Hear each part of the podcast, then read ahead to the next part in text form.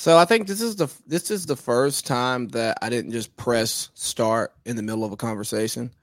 Um, and we may actually start with what we're supposed to talk about.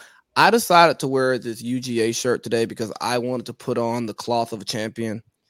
Um, I there's some Michigan fans in my life and that are on my timeline, and you know, I saw I just like you know what? Let me just put on some championship apparel uh, while I pod today because I think people deserve it. How we doing, Parlay Pete? We're doing fantastic, and this is a champions podcast because I've got on a Braves hat, albeit not official team merchandise, but everybody gets the point. We've got the chop, we've got the A. It makes a ton of sense. So, um, what are we? We're going to just dub this the championship show. I like it. You know, not even championship, champions show. Yeah, show of champions. Yeah. You know, and maybe we're going to have some new champions in the NFC South this year because the Carolina Panthers have flown in a new quarterback. Baker has booked his ticket to Carolina and he's ready to take the NFC by storm. Baker, Baker. He's an upgrade at the end of the day. And that's I think that it was a smart move on Carolina's end to to go out and get him. And uh, it's funny because Justice in the locker room clearly uh, he kind of took the words right out of my mouth. Them niggas saw Sam Darnold and Matt Corral are like, nah. they were like, nah. You know how, and maybe this wasn't your experience, but back in the day, you you it's time for your upgrade on your phone, mm-hmm. and you know what phone you want, but your parents give you a budget. So instead of getting the brand new iPhone, you got to get it like two versions back. Or, you know, you can't, you're not even getting to go there. You want to go smartphone. And they go, here's what we can do for you. We'll give you like the phone with the full keyboard, but it's still not a smartphone or a PDA because, you know, we came up in the PDA days. Correct. Um, and you go, okay, I'm upgrading from a Razr, but I'm still not getting an iPhone. I'm getting a. I got a rumor. Yeah, a rumor or like the Crazer. You know, it's like, oh, this is better than what I had. I think, but now I got to figure out this whole new phone, and it's still not what I want. And at the end of the day, I'm gonna want another one soon. Well, think about it. Carolina originally was in the sweepstakes to get a BlackBerry. That's what they wanted. They wanted a BlackBerry that was problematic but but a BlackBerry nonetheless. Maybe an iPhone. Maybe or yeah, or an iPhone. Either or. I just know those were the two most dominant. Oh, if we're talking about that area, that's a BlackBerry. He was definitely a BlackBerry. BlackBerry, that, bro. I still to this day kind of miss my BlackBerry. Like it was so far ahead of its time. I love my BlackBerry. It was great. It was a great stylus. Like uh, it was a great phone. BlackBerry but Messenger, you could be a snob and like talk to just the people who had Blackberries. Well, and you just knowing goddamn well you don't have any business to do, but you're like in ninth grade, eighth grade, like, and you've got a BlackBerry, or I was in like 11th actually when I had mine, but like, you got a BlackBerry, like you're just playing, like, it's a business phone, right? it's just like, just like, what the fuck does he need a BlackBerry? What's this 17 year old doing with this? Nothing. Yeah, nigga's not running a business, but um, no, Baker at the end of the day was an upgrade that that they needed, and Matt Rhule knows that he's on his last leg, so he has to do his best to at least win some football games. And come on, we know Sam Darnold's history. He ain't gonna be winning no football games with Sam Darnold. Has Sam Darnold ever won football games? No. Matt Corral, rookie. You know that you're getting fired if you're starting rookie, unless he's gonna be the second coming, you know, a fucking Matt Ryan and goes out there and goes 11 and six in his first season. Not happening. At least with Baker, you've got a guy that's a got something to prove He's probably tired of people shitting on him in the media. B, uh, he's in a contract year himself. This is a make or break year for him on whether or not he'll be a starting quarterback in the NFL going forward. Three, it's a fresh start and it's in a division that in reality second place this year it isn't obtainable because Tampa is going to win our division. I mean, unless Tom Brady breaks his fucking net, Tampa's going to win the division. But even though the Saints upgraded a lot, because when I looked at it, I was like, man, the Saints actually had a pretty good offseason. because you're gonna get Slant Boy back, which he will still be able to run his slants. The question will be, you know, is he gonna catch Jameis's ball? But because at least Drew Brees had the noodle arm to where it set it up well for him because it was intermediate. You know what I mean? It was intermediate, but eventually, you know, Jameis is going to put some fire on that thing. But they drafted uh Olave. They got top, the Honey Badger. So they had a pretty considering that was a nine and eight game. That was that was a 49ers loss in the last game of the regular season to the Rams, which went to overtime. A loss away from making the playoffs. Pretty yeah, I mean, but Dennis Allen is the coach, and so that's where the question mark comes in there. And then health. Alvin Kamara, of course, is going to be suspended. Has six he? Games. Did they six game? Did he already? No one's talking about it, but I think it's going to be six. Yeah. So you're going to miss your best. Your best player is out the first six games. Well, if Slant Boy's back, he could be your best player. I mean, he did make the Mad 99 He's club. not your best player. And yeah, he still ain't better than Kamara. Kamara is giving you think about it, Alvin Kamara is the type of guy that can give you 10 receiving and rushing touchdowns legitimately. Alvin Kamara dates Te'a Cooper. Yeah, Reeves' sister, right? And she's in the WNBA. Uh, she's a free agent. Okay. Well, she's she's a professional women's basketball player. Yeah, she could probably go get a contract in Russia. I don't think very many people are going to be wanting to go there. Not, play basketball not anymore. Not if they smoke weed. But that's a conversation for another day. But uh, I, so today we'll get to it a little bit later. You're right. So, I, interesting perspective on, on this thing, right? So I saw a tweet uh, from Warren Sharp who talked about it, and essentially he said, yes, they upgraded, but this is Matt Rhule making a decision for his job. Well, yes. And I was listening to Michael Lombardi, and he actually responded to the tweet, and he was like, "Well, what are you supposed to do? You're trying to win games, you know." And I think the football media they fall in love with rebuilding so much and trying to get good draft position to get the to get the guy, but it's easy to talk like that when that's not your source of income when your primary source of income is winning games, as much as you want to think about three years from now, you got to understand that three years from now, you may be back in college football, or you may be uh, instead of a GM, you may be over pro personnel somewhere, or or you know over the uh, over the scouting department. So I, it bothers me when people with big platforms and voices that are respected say dumb shit like that. It's like, yes, Yes, he made a decision to keep his job. Like, what are you supposed to do? Are you gonna go take the company card tomorrow and, or, and, or tonight after we get done pod and go down to Magic City and just run all these types of transactions down there? It's like, no. You, you It'd be a hell of a write off, but um, no. But you're absolutely right. I wouldn't be doing something like, like people don't openly make decisions that try to get them fired. I mean, most high functioning people don't make decisions that try to get them fired. You know, there are people who do things like I work for an organization that does not allow uh, drugs and they do regular drug testing and people still smoke weed, but that's neither here nor there. it, it isn't. It isn't. But uh, regardless, good move for Carolina. Upgrade. Deep, better question. Because you know they're going to sell this thing as a competition, right? Like they're going to sell it as that. But you you're of the belief that they got him to be QB one and that Darnold's his backup, and that I think Baker's going to have a six to seven game leash, and before they were to pull the leash on him, like I truly I, believe he's going to be the star. I believe that they got him with the intentions of making him QB one. He would not be QB one day one, and based on what they're paying him and what they gave up for him, that tells me that they're like, I mean, what are we losing here? You pay him five million. You give up a conditional fifth round pick. If he plays so many snaps as a fourth rounder, who cares? Uh, you gave him away for a bag. You, paid him up. You're paying him a bag of peanuts, and you gave away a bag of peanuts to get him. So for two bags of peanuts, I I I think the comp, there's going to be more of a competition than we'd like for it for it to be. It's going to make for entertaining preseason football. That's for sure because that's going to be a team you're going to get to see three quarterbacks that like you're like, yeah, like you know what I mean. Like you'll be able to watch them all.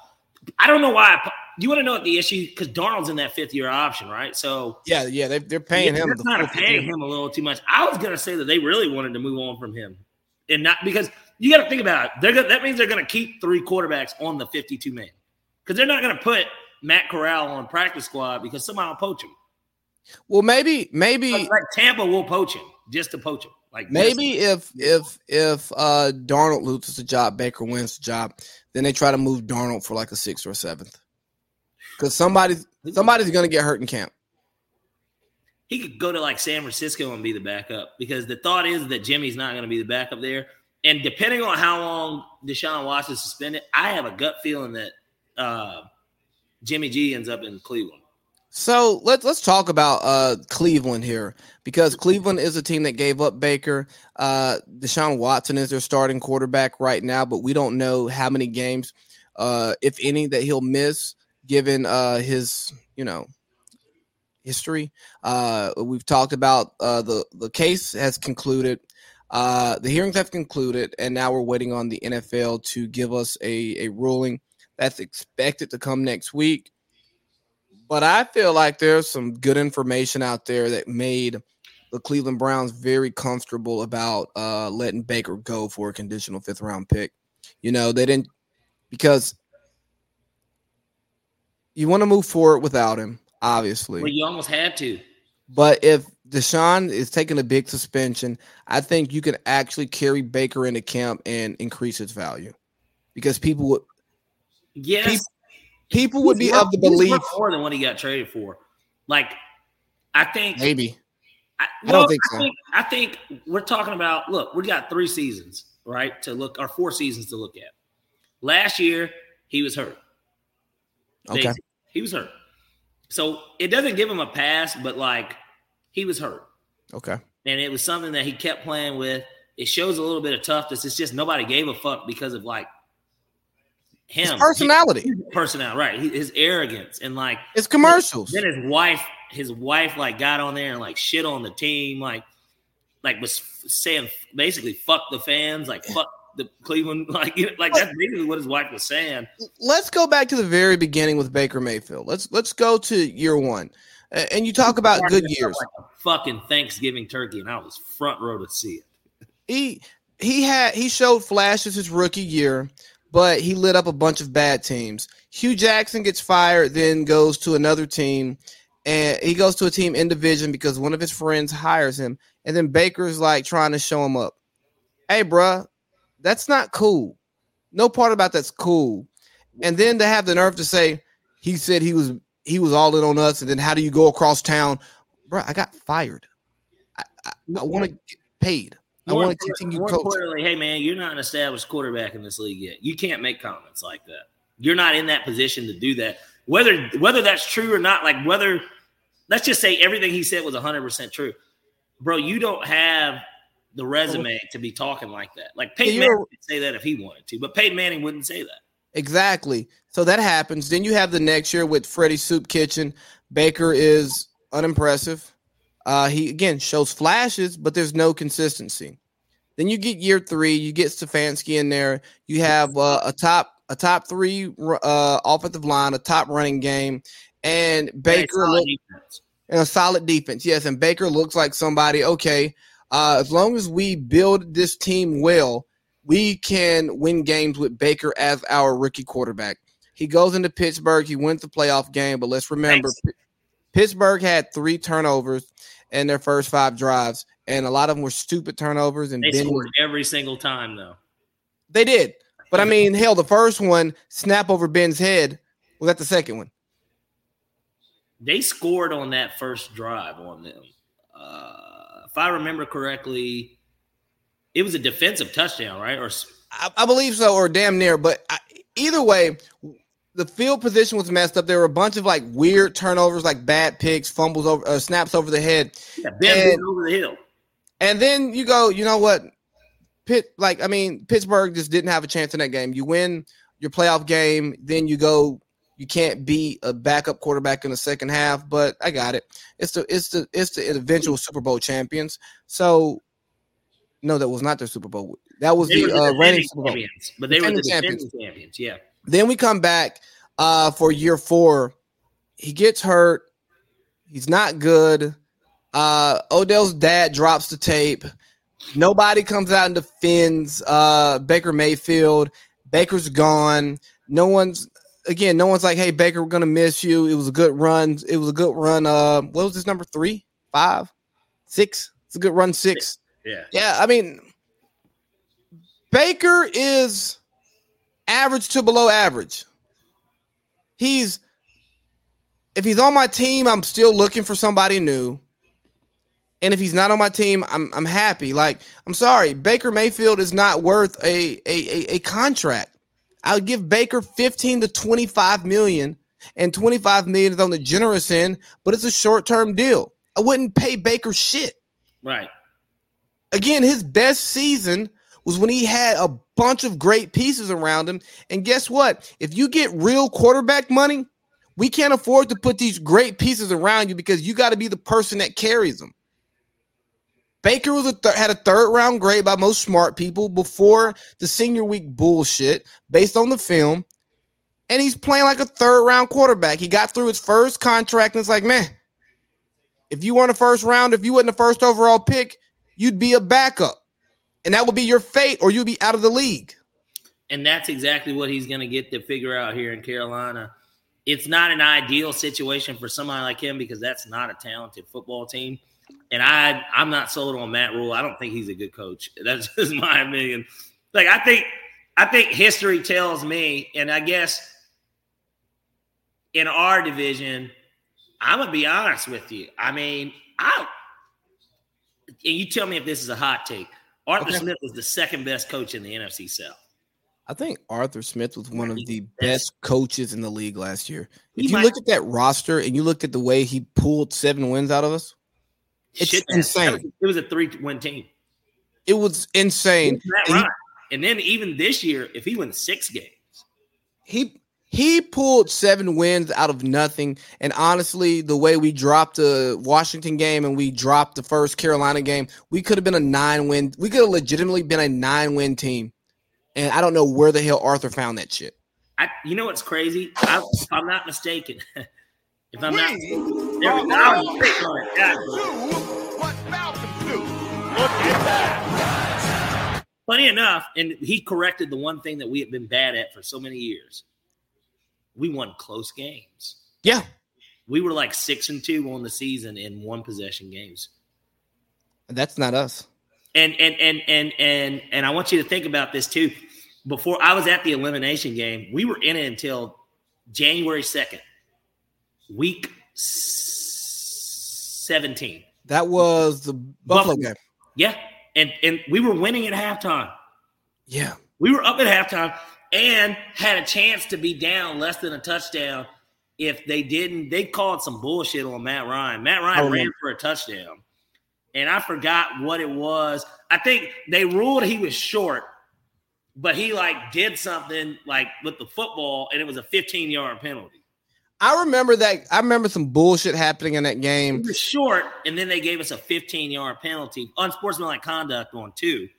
And because he was short on the one, it made you take you back to the 16, and it was like third down, or might have even been fourth down or something. And then you had to kick a field goal, and I think it got blocked.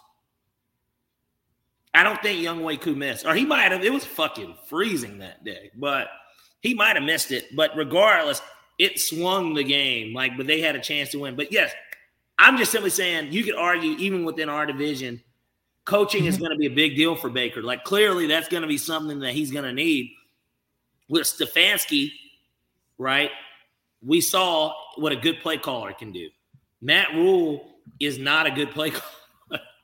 I mean, he has uh I mean, he has uh what's his name? a former head coach as his uh OC. Yeah, a guy that, a guy that got fired in his first contract.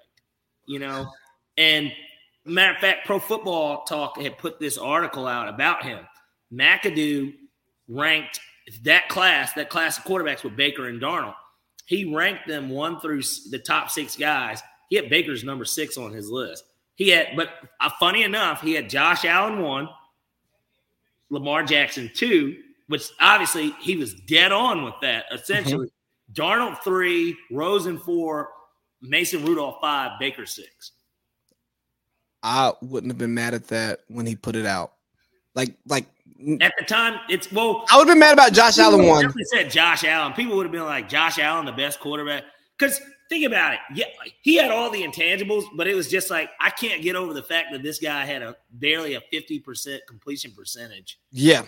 Uh, at Wyoming, I get it. He was playing with Wyoming talent, but he was also playing against Wyoming type talent. So if he's that good, couldn't he have done a little bit more than that? Like you know. You, you'd hope so, but can we take some time to give out some flowers here? Yes. You know, I don't even like using that phrase too often, but the Raiders, Las Vegas Raiders, make his made history today by hiring Sandra Douglas Morgan as their new president of football operations, um, or team president, excuse me. Uh, how do you feel about it? I mean, I think it's a good for her. I'm glad she got the job. Um, and I'm going to say something that's not going to sound great, but I'm happy that a black woman got a job that they probably don't deserve. Uh, maybe it's a it's a maybe it's some it's it's it's a pander it's a pander thing. You know, we're doing something nice to to to cover up for Gruden being a vile racist and homophobe. Uh, based on what came out the email, I, I got it. But she hasn't worked in football ever, and she's a lawyer. Um, and she's worked with a casino, so I think she's a high functioning individual, and hopefully she gets some good football people around her and she just runs that ship properly. And I'm rooting for her. Okay. I'm rooting for her. I want her to win. Um, and I'm celebrating somebody black getting a job in a in a career field that they didn't put in the time in, they didn't put in the hours, but they put the hours in elsewhere. And somebody said, you know what? You can run our operation. I love it. And and she's uh she's clearly if she's an attorney for the casino, she's known around Vegas. She's yeah. known. They know who she is. The people with the money know exactly who she is. So and that's what matters. Kudos to her and um, uh, and to uh, I don't know. I was about to call him Al Davis. He's not Al. Mark. Mark Davis. Kudos to him for making the hire because clearly, even though she might have not been qualified, plenty of people that aren't qualified get jobs. And it's the Raiders. They're a brand. That's a top five brand in the NFL. I'd like Absolutely. to believe. Um, and uh, you know, not to sexualize her because that's what everybody does, I guess, with women. But she is sexy. She looks good too. So like, it's a good look all the way around for them. Absolutely. And uh, good call. But you know, they had to make up too. They cut Carl Nat Naz or Nesbitt. Nassib, Carl Nassib. Yeah, they cut him, and so you look know they you, look, you don't even know his. That's the problem. That's the problem right there. You you men can't even take the time to know someone's name. Why don't you know his name? I don't know. I need to get canceled because of it, honestly, because clearly there's only one of them, one of the openly ones in the NFL. There's only one openly gay player in the NFL, and I can't even pronounce his fucking name. Shame on me. I mean, really, are you an ally or are you an enemy? See, I had to think about it. Clearly, I'm not on that side. So, you know, I've got to be an enemy in this case. Pride month was last month. Did you did you wear your colors? Did you go to a march? Did you support gay business? I don't know any gay business owners. Well, God damn it, they got the flags outside. I did go to a bar that had a flag outside. All right. Well, then you support it. It you may have been in. We're assholes. No, I mean this is this is this is uh, and I hate to, especially because we're on NFL. I don't want to transition to it, but it's honestly a perfect time to even transition directly into the Macy Gray um, trans comment. Oh, let's do it. Why not? Well, just because we're already on the subject. I mean, because we were we were done with NFL anyways. Yeah. Um. Yeah. So Macy Gray pretty much said that trans women, that real women were born women, and she gave I, us nothing but factual information. And there is a loud minority on the internet that took offense to this. And as a black person, you know, I've, people said bad things about our people and our race publicly, privately, and their actions have, have displayed it. But I'll tell you what, I lose less and less sleep over people's rhetoric who do not have any influence on those the people who they're speaking poorly of opportunities, right? So I understand that somebody can have a point of view that you don't like, you don't agree with, and disagree with it. Call them out if you so choose. But what does it really matter? What does that person's perspective that you don't agree with actually mean in the grand scheme of things? Who's being bothered? Who's having doors shut in their face because of this person's perspective? I remember a few years ago, I came on here and was like, Clemson should divorce Dabo, not because I don't think that Dabo is a good coach. I don't. I think he's a great coach. He's a great recruiter, and, but his thoughts, his views on fights against uh, racial injustice did not sit right with me. He didn't want his players doing it for whatever reason, and I thought that was wrong. But when you have somebody who displays that type of behavior, Dabo has an influence on a lot of black people's lives. And because he's in a place of power, to me, I hold him more accountable. But random person who has a negative view on black people, for the most part, I could care less. But then, like Macy Gray, she can she has her thoughts on that. Hey, women who are born of women are real women. Like changing your body parts doesn't make you a woman. Her words. What? Who cares? Like she's not an employer saying, "Hey, I will not hire trans women." Hey, I don't like trans. I, I think trans women are this. No, she just said, "Hey, look here. You can change out your body parts, but you're not a woman." And and I think that that and and and she even you know prefaced it by saying she knew that people were going to be mad. She literally said that and then also said, you know, if he wants to be called a she, he will call you a she just because that's what your, your preference is, but that doesn't make you a woman. And I am a person that is of the belief of that. Now, if you're somebody in that community or outside that community that thinks differently, that's your opinion, right? Like, like you can definitely do that. Now, she stated nothing but facts at the end of the day because that is a fucking fact. Like, people can't get mad at facts. We can't be sitting up here and trying to change out things that we know to be true just because How do we know it's day. true? How like, do we know it's true? We know it's true because that's the way people are fucking born. And that's just what it is. Just like that trans person is born a man or woman and then they decide to make the switch, that's a fact as well.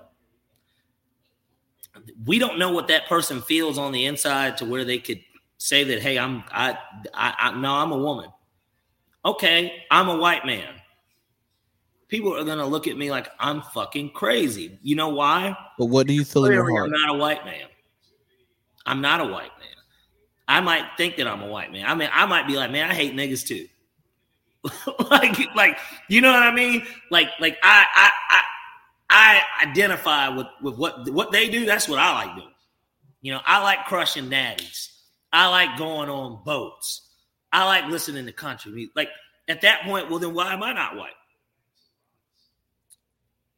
Because my I favorite sports are hockey and baseball. I like golf. I don't the NBA. I can't watch that bullshit. Like you know what I mean? Like well, at that point, well, what makes me not white? If that's how you know how I feel, why can't well, I be transracial? You know I have nothing for you here. Well, because this is what I'm saying. It's it's it's set up to where you can't even question it, or if you say anything wrong, everybody gets upset. Like, let's look at we can fact check things and be like, yeah, like that ain't true. But we all know if you're born with a penis, you're a man, and if you're born with a vagina, you're a woman. So here, so, here, so I got, I got factual, there is no third gender. There are two genders. This, these are factual stuff. Christopher Columbus. Well, hold on, no, no, no. Hold on. I got something for you. I got something for you. Sex Sex is usually categorized as female or male, but there is variation in the biological attribute, attributes that comprise sex and how those attributes are uh, expressed. Gender refers to the socially constructed roles, behaviors, expressions, and identities of girls, women, boys, men, and gender diverse people. So, gender is social. So you can pick whatever gender you want socially, but your sex according to this definition, is biological. That's a good, you know, that's a good point that you're bringing up. So, and I wanted to bring it up because I was having a conversation with somebody who's much more liberal and open minded than I am about this. And I'm like, gender sex, same thing. No, it's not. I'm like, since when? Look it up. Okay, I look it up. And I go, oh, sorry. Gender is a social construct that is based off of sex, which is a biological construct. But socially, I got it because no one can tell you who you are socially or can't can't. I mean, because like I mean, start thinking about like, so can I identify socially as an aristocrat as a, an aristocrat, but identify financially as middle class? I mean, usually those two things don't go together, right? Normally, no. And you know, I think when we take these conversations off of sex and gender, right, and you try to to to to compare and contrast, right, two different things of like what you are versus what you identify as, it doesn't make sense anywhere else, but we accept it in sex and gender because of feelings. And maybe because we don't feel those feelings, we can't identify and understand. Or maybe like what if I just say pe- some people's feelings are wrong? And not even specific to the, to, to this topic because I want to get away from this topic because I don't want people to think that I'm spewing transphobic rhetoric because I'm not. I could care less too what late. you do with your body. Too late. You already messed up. Well, somebody look, is gonna disagree. Well, and that's fine. Let's we can disagree, but but no, they're gonna make it seem like like like what you're saying is wrong, what they're saying is right. Because disagreeing they, is one thing. There's a gray area there, but they want to when when people do these arguments, like they try and make it black and white, as if no, you're wrong, I'm right. And that doesn't exist in almost anything like but math. Basic math. I don't know about the other math because I didn't learn it. Um, but it, it, it's one of those things where people have to know that their feelings are wrong. Like, I can feel like you threw some shade at me one day. And I can feel that. And I say, hey, bro, I saw what you said. I don't really appreciate that. And you go, what are you talking about? I didn't know that that triggered a traumatic experience from your childhood that you never told me about. Right. And I go, oh, my feelings were wrong based upon what your intentions were with what you said. But that doesn't exist anymore in society. My truth is the truth.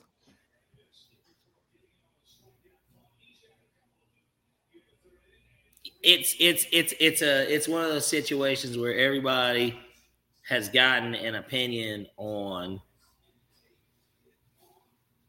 it. And there are some things that are factual there are some things that aren't. But we just want to make it to where i guess people feel like they're just being slighted if they're not categorized. I mean think about how insignificant something like that is in the grand scope of what it is that you do like like if you, even if you identify as a woman and you're like mad that somebody doesn't want to call you that when they think you're really a man i'm like what does that really have to do with anything?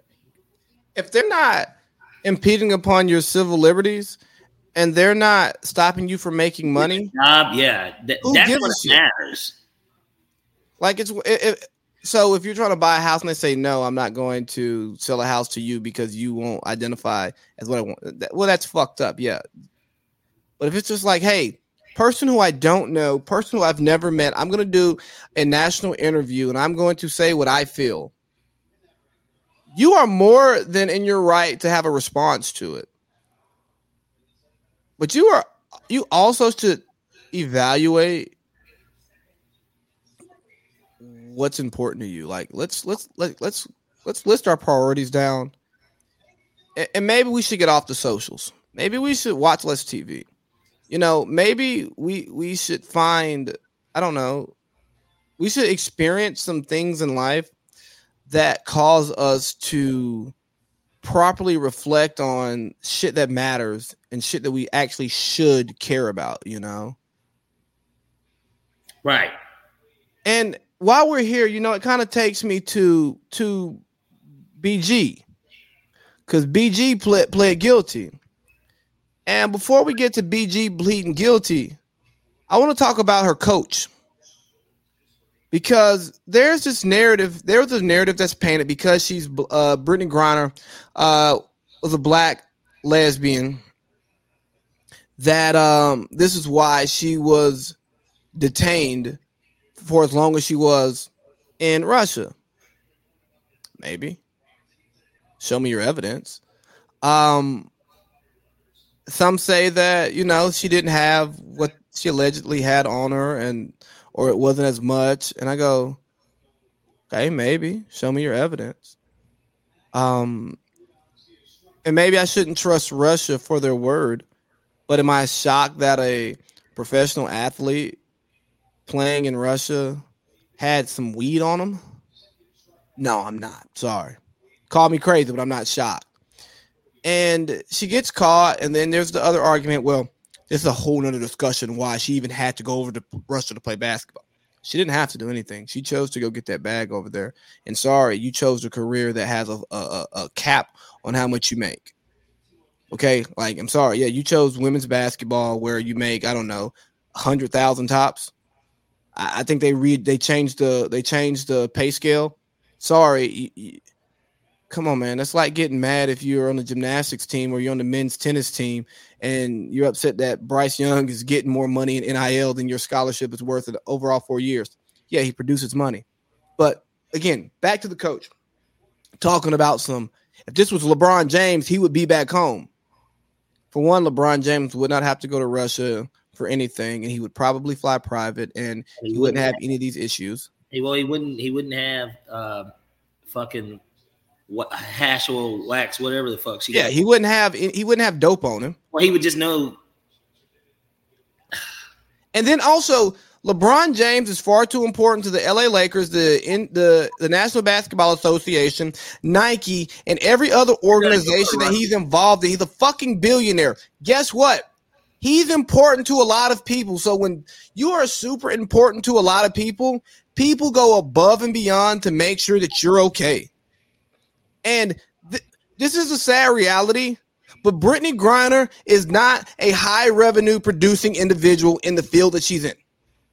Even if she is one of the best at what she does in her field, her field isn't something many people watch, know about, care about, like even overseas, even more so. Like the people, let's say LeBron, let's just say LeBron James has some weed on in Russia. It ain't let's his. Say, let's just say it happened. It ain't his. They it ain't his, or more importantly, the people there, they recognize they know who LeBron James is if he was walking through the airport. That those people would know who LeBron James was. A majority of them would. Do you know how many phone calls are being because again, this didn't initially go public. Do you know how many phone calls are being made before it goes public? Like and for LeBron. Right. And what I what people need to know is this is not me, and I don't think this is you saying that she deserved to be detained as long as she was. Like it's it's weed. Who cares? It's a bigger to me. The bigger issue. If anyone wants to have an issue with it, yeah, we can be upset about her breaking the law in a different country and just that just being the way they handle it. And yes, of course she's being used as a political prisoner, but she did still break the law too. He got herself into this situation, and it is unfair everybody should really be looking at the president. I mean, that's who I'd be looking at because, as I brought up earlier, you know, people can have an issue with Donald Trump. Like, I am not a Donald Trump supporter, even though, and this might be the first time I publicly said this, even though I voted for him in this past election. Huh? Once or twice? Once. I didn't vote for him the first time, but I did the second time because I really did. I voted for him because I thought he was going to be a better president. But that's just, and not to look at it everybody has to vote for their own personal reason. I thought it was going to help me out more. And so, because what he did in his first, it did help me. Like it helped me. And so, that's the first thing. But secondly, Donald Trump went to bat for ASAP Rocky. He didn't even know who the fuck ASAP Rocky was. But he's he's and, and look, they might be pussies over there in Sweden, but he told them, "All right, look, we're gonna cut off all the trade shit we got with y'all if y'all don't drop, if y'all don't release this nigga." And what did they do? Think, they're like, they're like, we're gonna release this nigga." like, because and, here, and here's the thing, just for the the listener who's not uh, uh, aware of how you know foreign politics works. Um, Sweden is not the power that Russia is, but also Donald Trump is not the career politician that President Biden is. And Donald Trump, part of MAGA and part of what Donald Trump ran on and what he his policy showed is he's an America first guy. He's like, hey, bro, fuck y'all. For the most part, it's like, hey, fuck y'all. Like, if you ain't us, like we want to focus on stuff here. We want to incentivize, you know, I mean, like gas was cheaper for a reason. Somebody tried to tell me the Keystone pipeline was still running, but well, last I read it wasn't. So whatever. But we were we were getting more uh oil from America because we have it here. We weren't putting money in the pockets of people who now have us by the balls. So different, you know, different philosophies and different approaches, but now she has pled guilty. And apparently this is like a step in right. getting her back over here because the, the experts say she had to plead guilty to become a prisoner in order to do a prisoner swap. Now, hopefully we get her back.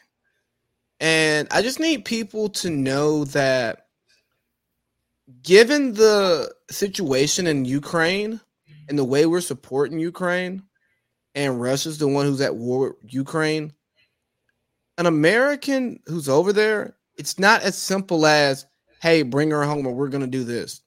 Because outside of her situation, we're already doing things to make life more difficult for them. And there's only so many things that you can do before you end up in a war. And is Brittney Griner the straw that breaks the camel's back to go to war? And again, I don't know what's been happening behind closed doors. Could there have been more being done? Probably. Did the public outcry probably help lead to this? Maybe, but she also just had a trial today. He just she just went to trial. It's not like she's been she's been rotting in prison. She's been rotting in jail waiting on the trial, similar to what YSL is doing right now.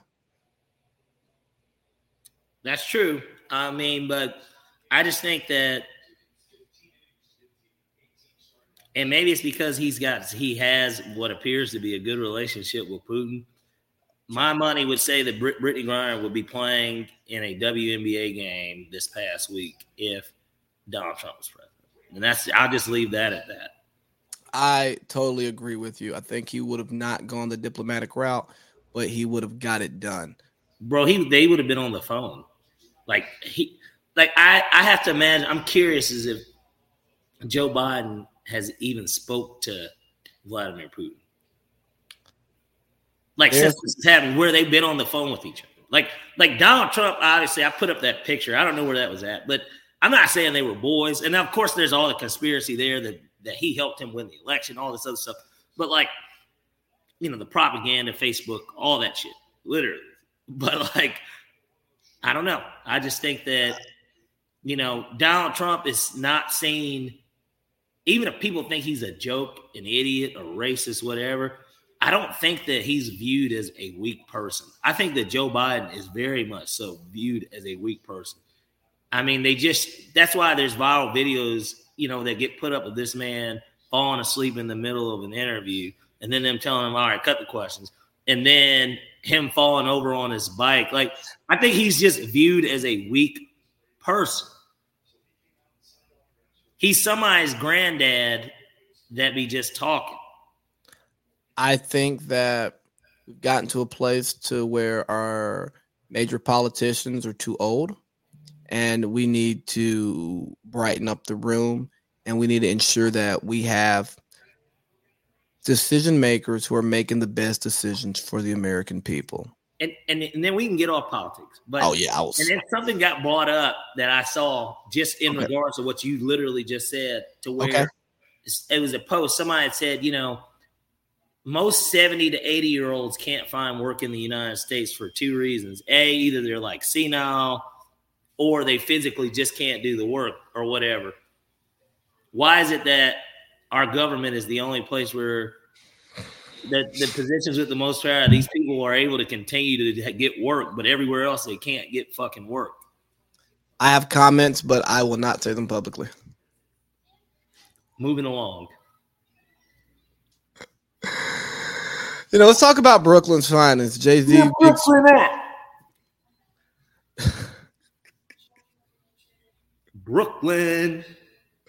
I mean, yeah, it's so much, it's so much stuff that they give us, but Brooklyn's finest.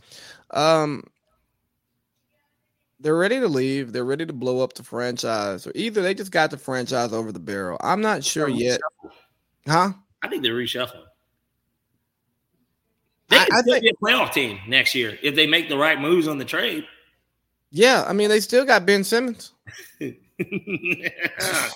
if that nigga ever wants to play basketball again, Ben Simmons kicking it out to T.J. Warren, and and whomever they trade for, plus um, what sounding like at least seven times out of ten, you have Russell Westbrook and Ben Simmons on the same team. Well, that that rim gonna need some work. Just take the nets off. They ain't swishing shit. Well, hell, at that point, you you might want to every uh every half switch out whichever side the other team's on to at least put a double rim up to make it even, you know, so we can see just as many clinks. like you know what though? I think um obviously everyone knows that KD and Kyrie are trying to leave. Um, and we're gonna get into the specifics of them. I, I, I think that Joe Tsai has finally decided, hey, this is my team. Y'all are not gonna hold me over a barrel any longer. And if y'all want to leave, damn winning, damn all of that stuff. I, I gotta look myself in the mirror every day. And I own you guys because I pay you. And teams are set up very much like slaves rich slaves, but nonetheless, he owns them, and he's just fed up with it. And you know what? If I was a billionaire, and I'm not the Buss family because that the, the, the Lakers is their primary source of income. Y'all ain't gonna just treat me like this. like at some point, hey bro, I'm too rich for this. I don't even need the fucking team. I'm straight. right. So Bro, get- I'm literally a professional money maker and check cutter. That's like literally my occupation. I bro, it's like it's like having drama with a side chick. It's like whoa, whoa, whoa, whoa, whoa. Nobody employs a side chick to get headaches. They employ side chicks to get away from headaches. I don't do that. I'm a faithful man. But you know what I mean? Like, yeah, like it's like, hold on. I deal with my I deal with my woman's extra shit. Yeah, no, no. And I think that's what it is for Joe Tsai. He's like, man, this is not my primary source of income. I'm done with this. And uh Sean Marks, uh, I don't know what he does. Honestly, I don't. I, I think that Kevin Durant and Kyrie Irving have pretty much done everything that this franchise has done since they've been there, and he's probably fed up with it too, uh, because, and we're going to talk about it a little bit later, but I think there's this fascination of of building a team that may not align with winning a championship that comes from like the nerds, you know, because I heard um the old GM who who made the Celtics uh trade uh he works for ESPN now. Sean, no, Sean Mark, uh, no, Bobby Marks. Bobby Marks. Isn't it funny that they had like the exactly? But Bobby Marks was like, you know, type of deals. He's like, yeah, if I'm st- if I'm there, I would just be ready for both of them to go, so I can build the team the way I want to build it. You're probably not going to get a champion the way you want to build it, there, buddy. And your track record says you're going to get fired in two years, anyways, after the trades are done. Exactly. So you're just setting you're just setting the stage for somebody else. I, I wish I could just uh like queue up uh, Alicia Keys right now. New York City, please go easy on me tonight. As a matter of fact, you know, it really sets sets up for uh, Sean to end up getting fired, and they're going to make a run at uh, your boy, Presti. Yep. They'll okay. make him the highest paid GM in all of sports, not just the NBA, but all of sports. You know what? I think that would be a good look for Presti, and that will let us that will let us know what he's really made of. But he clearly is respected around the league, and that's why LeBron came out and you know, at All Star breaking was just like he's the best. Think about Rob Pelinka's his GM. he's like he's the best GM in basketball, basically. I, look, LeBron also chose Russell Westbrook. Okay, LeBron's not a GM. But yes, he is the de facto GM. Yes, but and that's why he could. Most star players are though, for what it's worth. Now, do they get the control that LeBron gets? LeBron gets a lot of control. I know that he has his fingerprints. All I mean, clutch. He owns an agency. Come on, man. Yeah. As a player. Yeah. So, do we think that the owners, the teams, are going to take power back from the players? You know, I keep hearing this you know, KD and Kyrie are another example of why you can't turn your franchise over to your best players. You know, you got to find guys like Steph and Giannis, and it's like you understand that those two guys work for functional companies, functional teams, so it's it, easy to just hoop. Well, and then come on, man, the NBA is a rotation of about seven cities where these guys go. These guys aren't going anywhere, at least to sign you might get traded somewhere, but like at least to sign, these guys aren't going. If they're not staying with their smaller market, medium market teams because they're throwing them so much money, they're always going to sign in LA. They're always going to sign in New York. They're always going to sign in Miami. They're always going to sign in Chicago. Like these places, these are places that everybody is going to go. And once they add the franchise to Las Vegas, that there's going to be tons of people that want to go there. Think about this you live in a major city. Yeah, and you know, and and but you but you have no intentions of doing a city swap with me. No, absolutely not. Even if your money stayed the same. Absolutely. I'd have to get a significant amount of money to make. And your and your dollar would stretch further here. You could have the same salary, you would not move down here.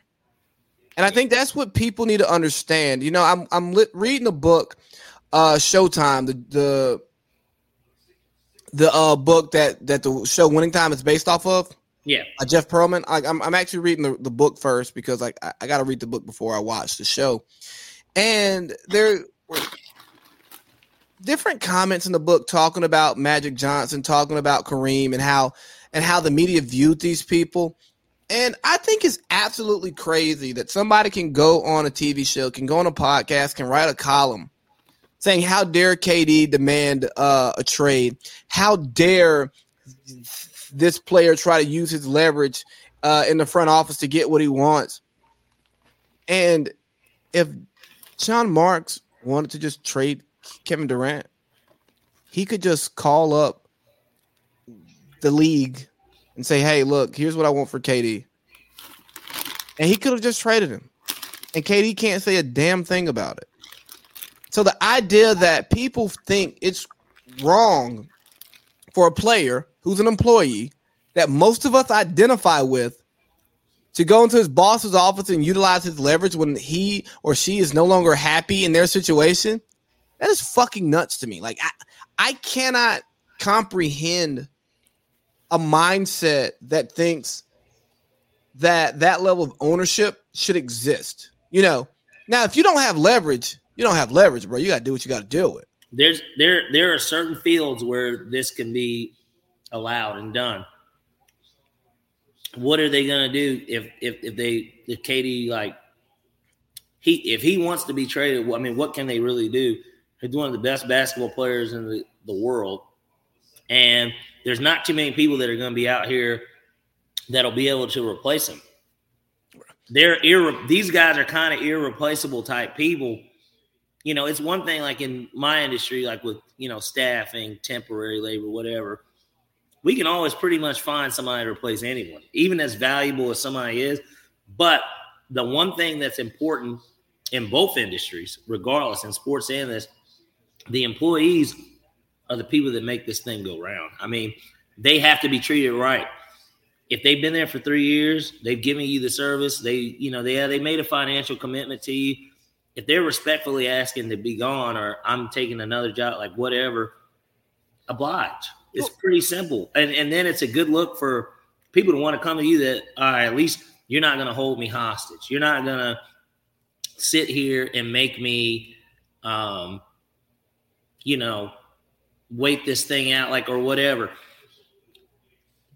Case in point with Sam Presti, nobody knew that Paul George requested a trade out of Oklahoma. we looked up one day and they said that man was going to the Clippers and that Kawhi Leonard intended to sign in LA. That was completely behind the scenes. And ironically, Paul George was in the same restaurant as me when it happened. It's so wild. You in LA? Man, we were in Vegas. Yeah, we were. In, it was during the summer league. We were in Vegas. That is right. I, that, that was two, three summers ago. Yes, summer nineteen. No, yeah, because I was same, same um as as KD going to uh Brook. Yeah, because I was in I was in LA that weekend. Um, but the, think about this, right? So w- w- with your with your staffing company, I assume that you have contracts with certain companies where you provide laborers. Correct. And because you continue the the as important as your employees are, your contracts are super important. They're most important. But if you build a reputation where you're getting to a place that a, a, another company wants to offer you a contract and you go, "Hey, look here, we can't we can't accept this contract because we don't have the labor to support you. We don't have like the the, the people to get to to fill what you need. But we can get it if we get out if you buy us out of this contract and they want to buy you out. Buy us out of it and pay us enough, and I'll get, take all my people with me at this location and just tell them this is where we're reporting now. And if somebody's willing to buy you out, which they're gonna have to overpay to buy you out, then you can go. Just like if you find another opportunity, you can look at somebody you've been contracted with, like, hey, our contract's over and we're not trying to renew. Or at the or at the bare minimum too, even in a situation like that. Now I've got leverage anyways. I just go to the people that I do have the people with. I'll say, hey, just to let you guys know, this is what they're offering me. I'm going to accept it if you guys don't, at the bare minimum, match it. If not, really go above and beyond because they might try and bid a little bit more to get us. They know that we're good in this niche market, specifically with you guys, and you guys are in the same industry. And clearly, the price is going up in the industry. And I just wanted to let you know that. That's all I got to say. And, and boom, and there, and that's what KD is. He said, he says, "Hey, look, man, I'm one of the best people who does what I do. I want my man to get paid doing it with us. If not, he's walking. He's gonna get paid next year by somebody. You got to yeah. spend the money. And if you don't want to pay my man long term for us to be here, I don't want to be here. And that's what happens. But when you talk about it in sports, you don't talk about it in business. Well, what about the fans? Bro, Knicks sell out every game. More importantly, they look at fans look at it, it's because these guys do make 40 upwards of forty million dollars a year. So they're just like, it's like he's being a baby. He makes like he makes all this fucking money. So what? Do, do people not understand that no matter how much money you make, you want to be happy going to work? Well, and like you said, fuck how much money he makes. There's only what 400 and something guys in the no, it's more than that. No, it's like 300 times 15. I mean, excuse me, 30 times 15. So less than 500. I mean, less than uh, 500 guys get to play in the NBA. Yeah. In my field, I believe that there's 8 million plus warehouse workers. it ain't the same. Yeah, most of them come a dime a dozen. They are getting paid because that's what the market says that that job pays. This market doesn't say that.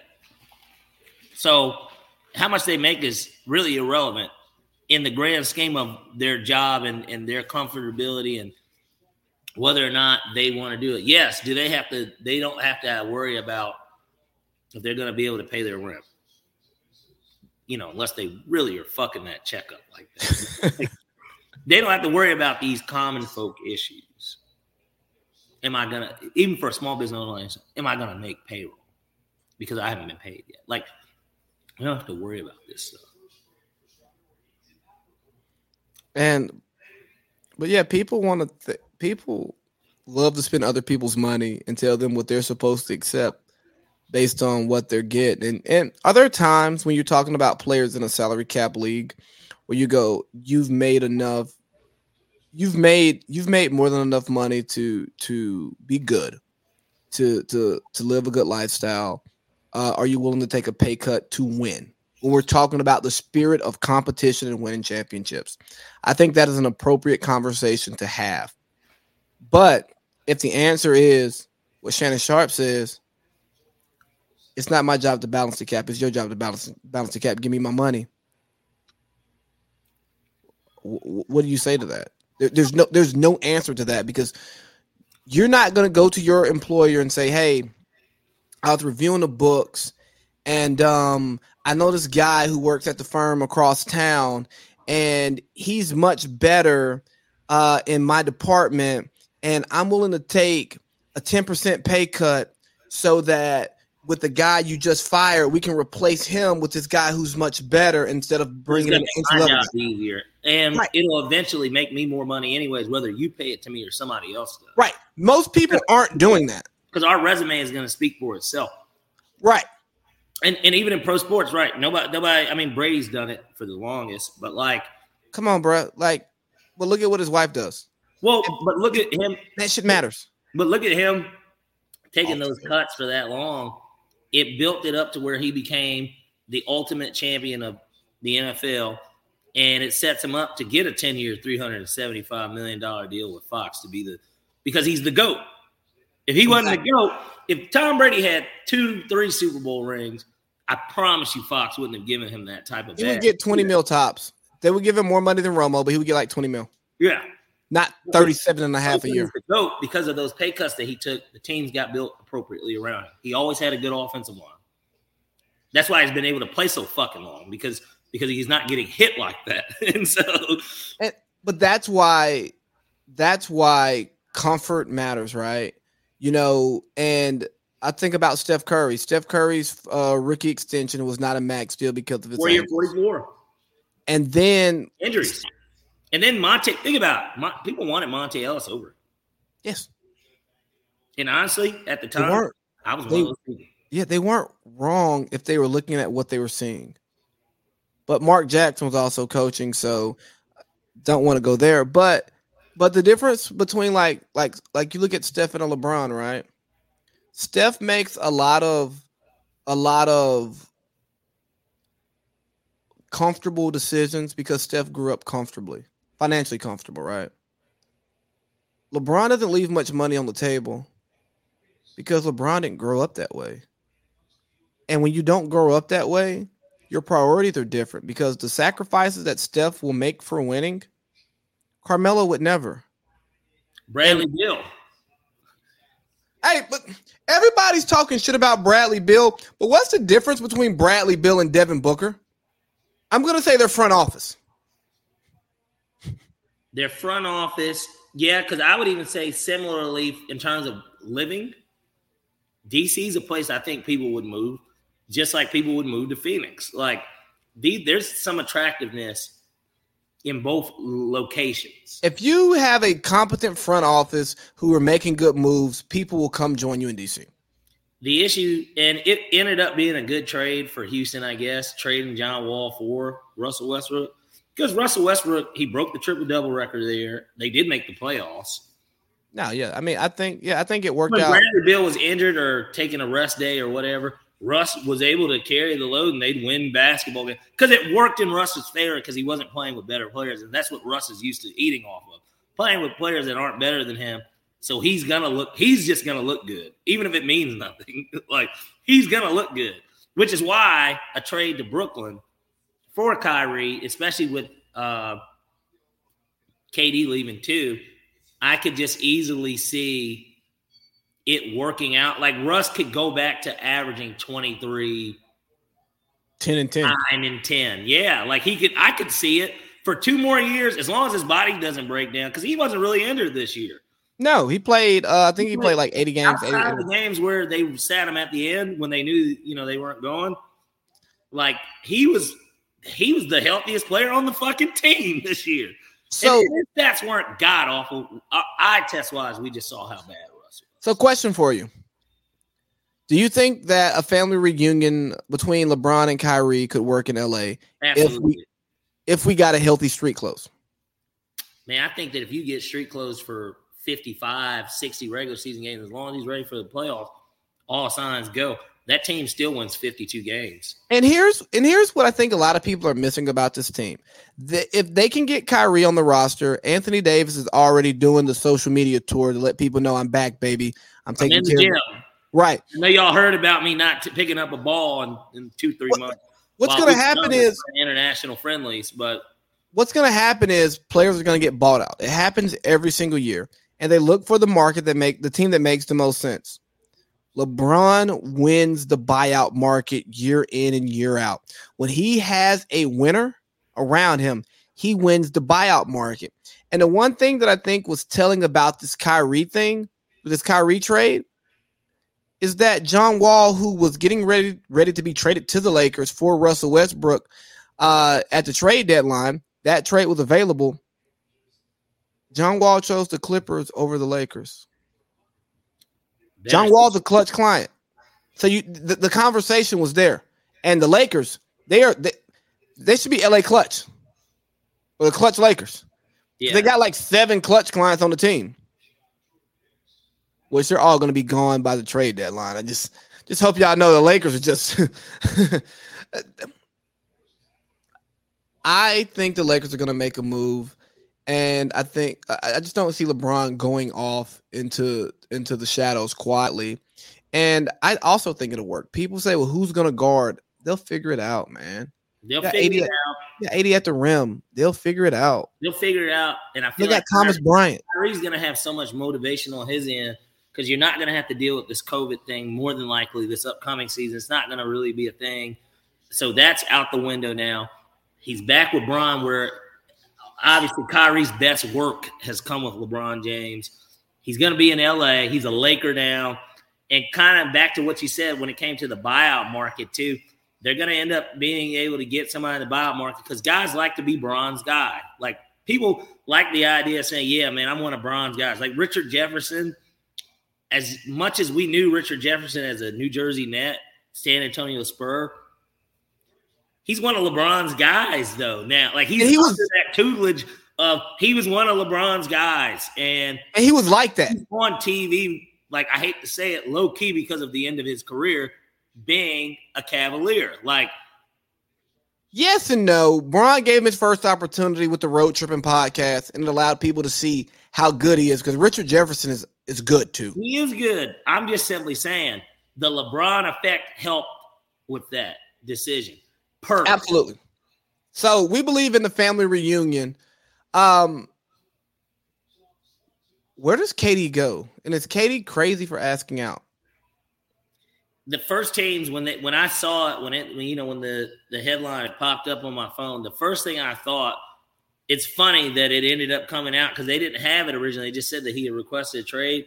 One of the first things that I thought honestly was Phoenix because I was like, well, Ayton wants out. I was like, you could package Bridges, you probably throw in Crowder and Gotta Cam Johnson.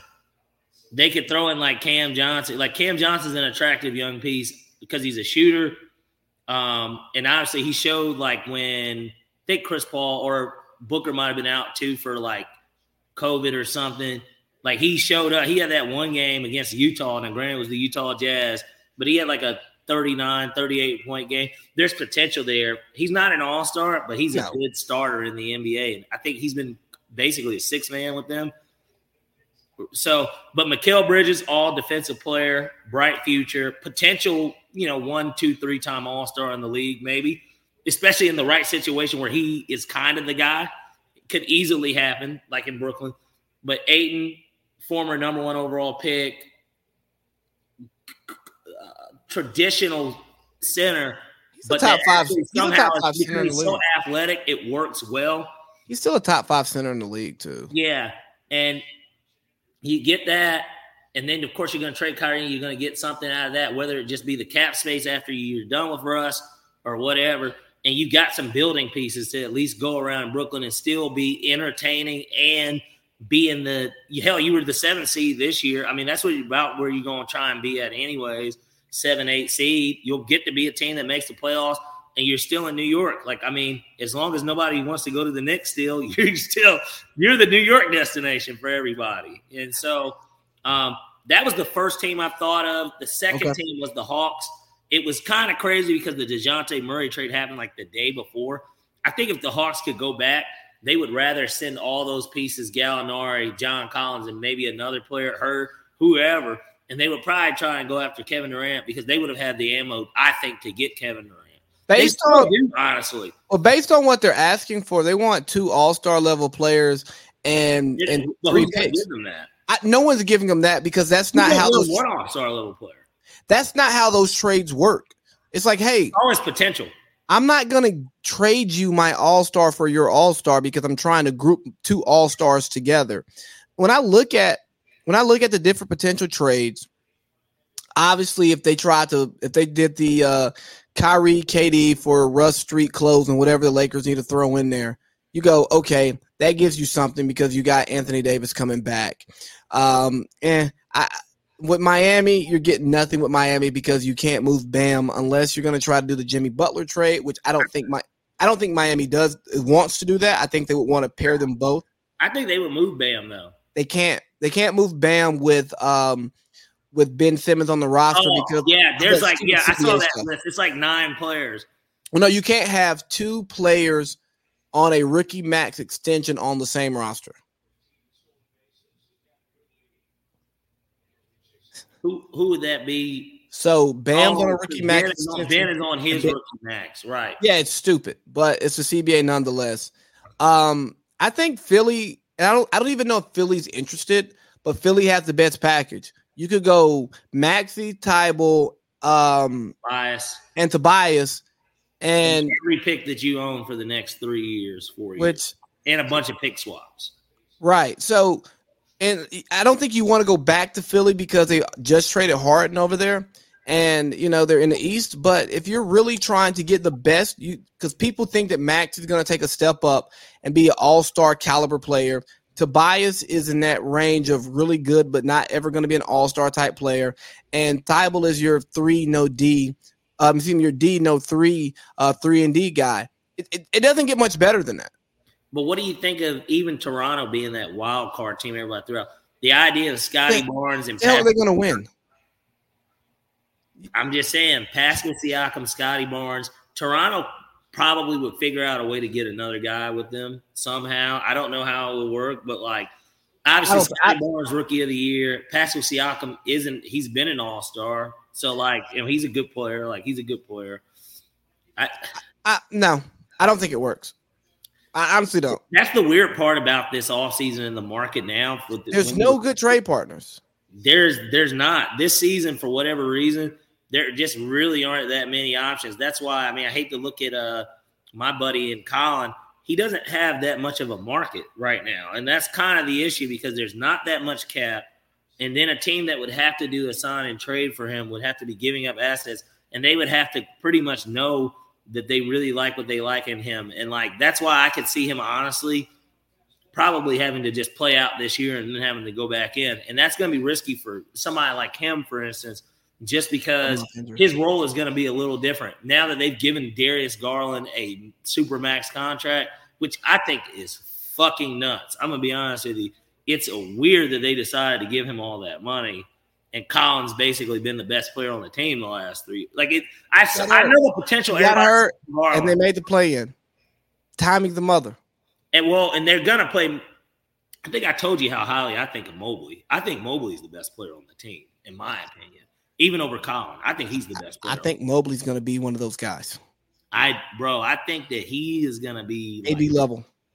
yes, bro. I think that he is gonna really be, especially he already can kind of shoot, But if he improves his shooting even more, he's already got rebounding, blocking shots, defense in general, and he can kind of he can he can push the ball like a little like he can kind of push the ball if need be.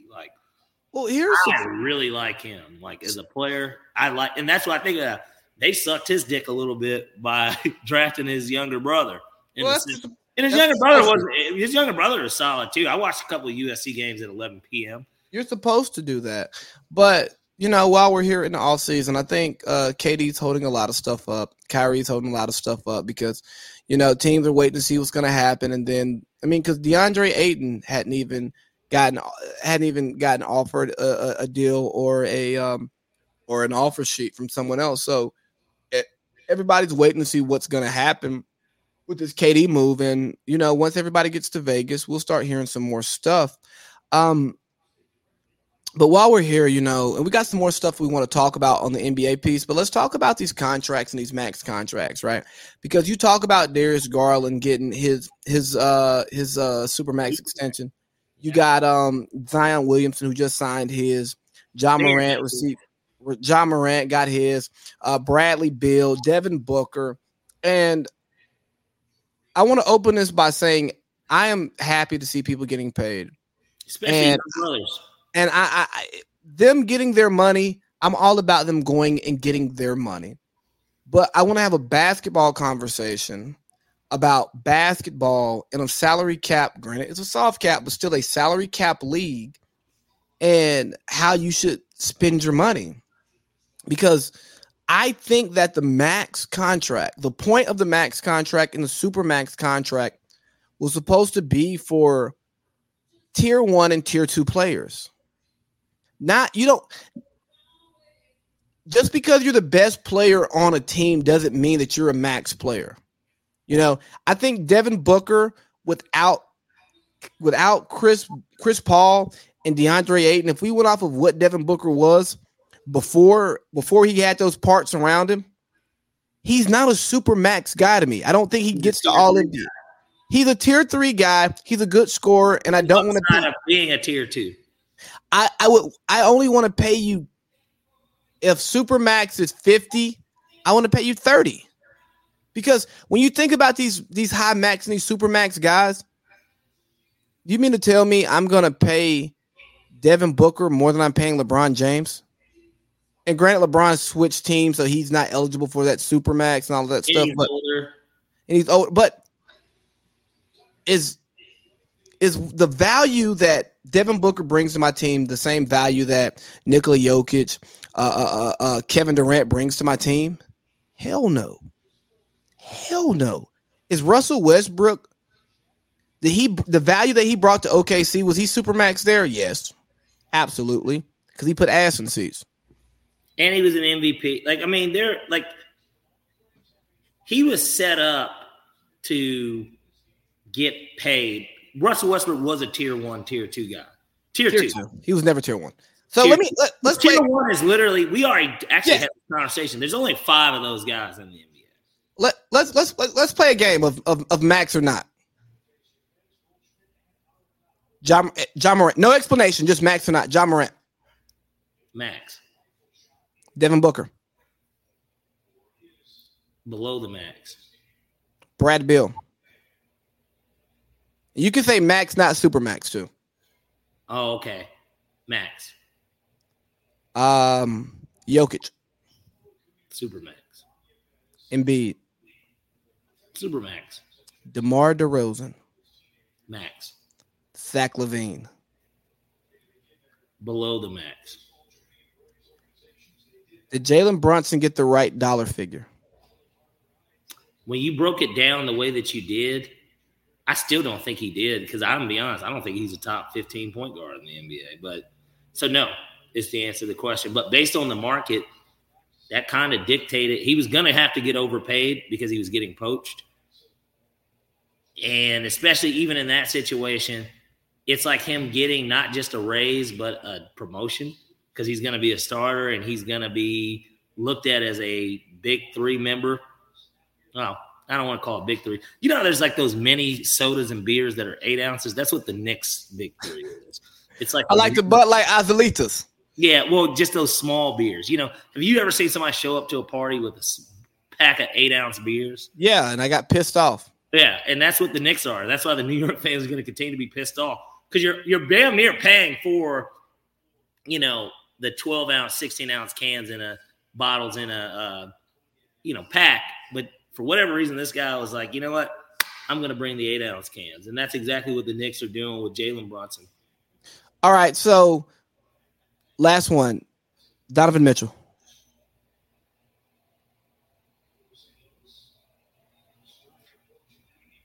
Below the max. Okay. I look at him as the same. Him and Zach LaVine, these guys are in the same round. Here's the reason why I gave, for instance, Bradley Beal max. Even though he's kind of in that same field, same with Booker. Like they're all kind of in that same playing field. A, I think he's better than them. All th- all of them. I think he's better than Booker, LaVine, and Mitchell. Okay. The issue with him is we've never got to really see him around elite talent. John Wall was good. And I think we take for granted how good John Wall was when he was healthy because he was a 20, 20 and 10, 20 and 9 guy. 2010 and 2010. And then he was giving you like four or five rebounds. Too. Like he was a good player, man. He was never an elite scorer. Fast. And that's okay. That's why they drafted Bradley Beal because they were hoping he would become. That's why he went third. They were hoping he wouldn't. Bradley Beal is a bucket getter. Like Bro, they the ball in the hole. Brad like, Beal became what they expected him to be. John Wall just got hurt and stayed got hurt. hurt. Got hurt, and then they still didn't build the team well enough. They should have never been dependent on a 36, 37 year old Paul Pierce to be kind of helping them win playoff. Like They, that's pretty bad when Paul Pierce at the end of his career is your third best player. And they that's paid Ian Mahinmi like 15 mil a year. You know what I mean? Like they, exactly- happened in A too. Yeah, they. I mean, they made a lot of their, their front office sucked. Yeah, So, so let's get into this right here, man, because we're talking about value and we're talking about a supermax guy right here, Rudy Gobert. Did Minnesota? No, I'm not even going to ask you first. I'm going to tell you how I feel. So Minnesota traded um, some young scraps, Malik Beasley, who's a problem, uh, Patrick Beverley, who's going to get bought out, and five draft picks for Rudy Gobert. And pretty much everybody I've heard said that Danny Ainge strikes again. He flees the Timberwolves, and Danny Ainge is this great GM trader. He always wins the trade. And Danny Ainge is the type of guy who all who, who wins in spades, but he rarely wins when there's money on the table. It's like, okay, yeah, you're pretty good at spades, but when the money's out, and, and it, you, you rarely get what you need. Because Danny Ainge, he will win these trades, but he doesn't necessarily turn these trades into champions. He had the 08 um, Celtics team, which is his one championship as a GM, but everything else, I mean, he, you know, stockpiling draft picks, stockpiling draft picks, stockpiling draft picks, but he leaves you wanting more. That's Danny Ainge. So with the Timberwolves, the Timberwolves overpay to get a limited player, especially a limited offensive player. Yes. But did they pay the Minnesota tax? Yes, because any and everybody knows that you cannot, they're not going to sign stars to come to Minnesota unless they are putting together something beautiful. And even still, it's going to be damn near impossible. But why do you make that move? You make that move because you don't give a damn about those draft picks because they're not going to be good draft picks and they're not going to play for you. Uh, you make that move because you want KAT and Anthony Edwards to know that you're trying to win. And you make that move to say, hey, you know what, D'Lo, you better start throwing some loops or your days here are, are, are, are numbered. It- that or we'll trade you and we'll recruit some of those picks. Exactly. So for people to, and I get you may not like giving up that much for Rudy Gobert, especially for what it does for the market. But hey, man, Utah wants to rebuild, and they're going to rebuild with picks in the twenties. Who gives a shit about draft picks in the fucking twenties? That's who was available. And he's a three time defensive player of the year, four time All Star, three time All Star, All NBA first team, uh, of course, All NBA defensive first team guy. They really didn't have much of a choice. They they had to be in that position to where um, they added to what they had because we saw the flashes. Obviously, even against granted it was a young Memphis team, but they showed, hey, we made the playoffs. We are building something here. Like you said, nobody is coming there and is saying, I want to sign with the Minnesota Timberwolves. Nobody's going to do that. Kevin Durant uh, isn't doing that. I don't even know who the top free agents are next year, but like nobody was going to do that. If you couldn't, now let's look at it this way. There's no player on Minnesota's current roster that's better than Kevin Garnett, the best player in franchise history. Anthony Edwards has the potential to. It's too early to say it, but but but he has the. I think he's got star written all over him. Oh, absolutely. How great he is in the media too. Like he's just he's a. I love that shit. Like I think he's great. But like point being, if Kevin Garnett, if they couldn't get Kevin Garnett fucking help, people didn't want to go to Minnesota when Kevin Garnett was there. What the fuck are they going to do with it? Karl-Anthony Towns, a guy that doesn't show up in the play. Like they would never. They're never going to sign anyone because nobody, unless it's a guy that is from Minnesota. Similarly to how like LeBron Granted, he got drafted by the Cavs too, but came back. Like LeBron's from Cleveland. I don't think that if if LeBron wasn't from Cleveland, I don't think he goes back the second time. For instance, so like no, let me see. There's a guy that's from Minnesota that wants to play, like from Minneapolis, Minnesota, or just the state in general, and he wants to go home. Like Chet is from Minnesota. I'm about to say, I think Chet and and uh and what's his name? Um, his point guard who went to Gonzaga too. Well, Nah, yeah, he's just seems like he's just gonna be an okay pro. He doesn't even. I'm just saying, player Jalen Suggs. Huh? But, uh, I think it's Franz Wagner because Mo's the older brother. Franz is he's actually a problem. I think he's gonna be really good. But he'll similarly fizzle. He'll do the same thing. Uh, uh, Nick, what's my man in uh, Chicago? Uh, Voos. He'll do the same thing that he did. He might even eventually be an all star type player. Yeah, no, but but back, but back to your point, like it's going to be a Chet, it's going to be a Jalen Suggs, somebody who's from that area. That's the only way you're going to get free agents that we think have value to go there. And then we got to check in from uh, Major Parlay here. What's happening? Trying to trying to drop some hot shit right now, man. That's dope, man. So hey, let, let hey, let's continue here. So there's another side of that Rudy Gobert, that Rudy Gobert trade, right? And Utah has done what you said they should do, blow it up. And I mean, they've they've acquired six first round draft picks, and some are saying Donovan Mitchell's the next one to go, so they can really start from the ground up and rebuild. They should. And I asked the question, what are you going to replace him with? Who you like? Who are you going to replace him with? And is he going to be better? And my answer is probably no. So why not build around your all star, your score, and allow him to, you know, actually flourish with player with the proper complementary pieces. I just hit the reset on it. That, that that's just kind of my thinking with them. It just it's time for a reset, and they went from you know that Boozer Deron Williams type team that was similar to them, really, except for this Utah team was having a top three record almost every year never gets out of the second round. I get it. Basketball. Nobody, you know, and the crazy part is, is that, and just like I told you about Minneapolis, I think because people just don't look at these cities and really go to them like that. I've been to Salt Lake City too, and just Utah as a state. It's fucking beautiful out there. Like it's fucking beautiful. And yeah, I, but we're not welcome. The, I was about to say, now granted, the nightlife scarce the baddies, you flying them out anyways if you really like. So like, yes, the locals. It's I didn't see too much that I like from that perspective out there. But then again, they don't really have spots out there like that. So like, Utah is in a position similar to them to where they've just got to hope that they hit on a pick and he's really good, and then they hit on another one, and then they can make a t- trade too. So, but like they have to be bad in order to do that, and they haven't been bad really in a long time. So like, because even Donovan Mitchell was like the 18th, 17th pick, he wasn't a lottery pick, and so like they have to. Donovan Mitchell was the pick that you wanted to hit on, and so often in these rebuilds, this is what we see. We go, "Hey, let's get rid of this guy to find another guy."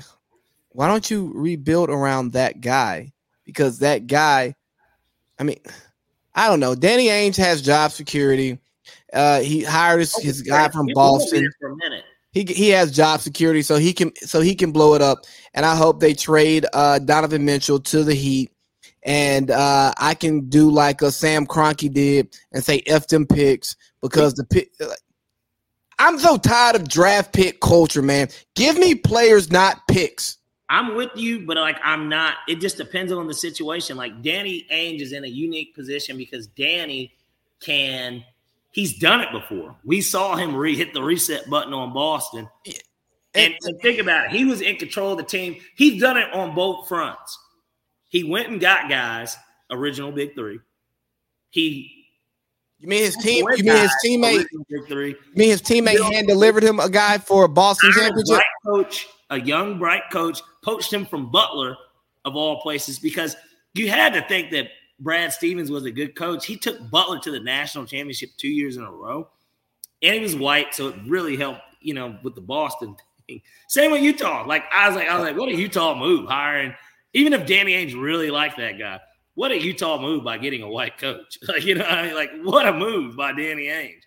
I I'm less than I am less impressed of what with what Danny Ainge does because as much as Danny Ainge wheels and deals, he makes decisions to make you top four, and he's afraid to he, and he won't make decisions that make you top of the world. And he got his 08 ring, but Kevin McHale hand delivered Kevin Garnett to him hand delivered him to him. They gave up Al. Just like just like uh, Jerry West hand delivered Pau Gasol to the Lakers. I, I don't want to hear that shit. That's not good GMing. And no, don't get me wrong. Danny Ainge is a top is a top of the league GM. I, now, didn't one of those picks?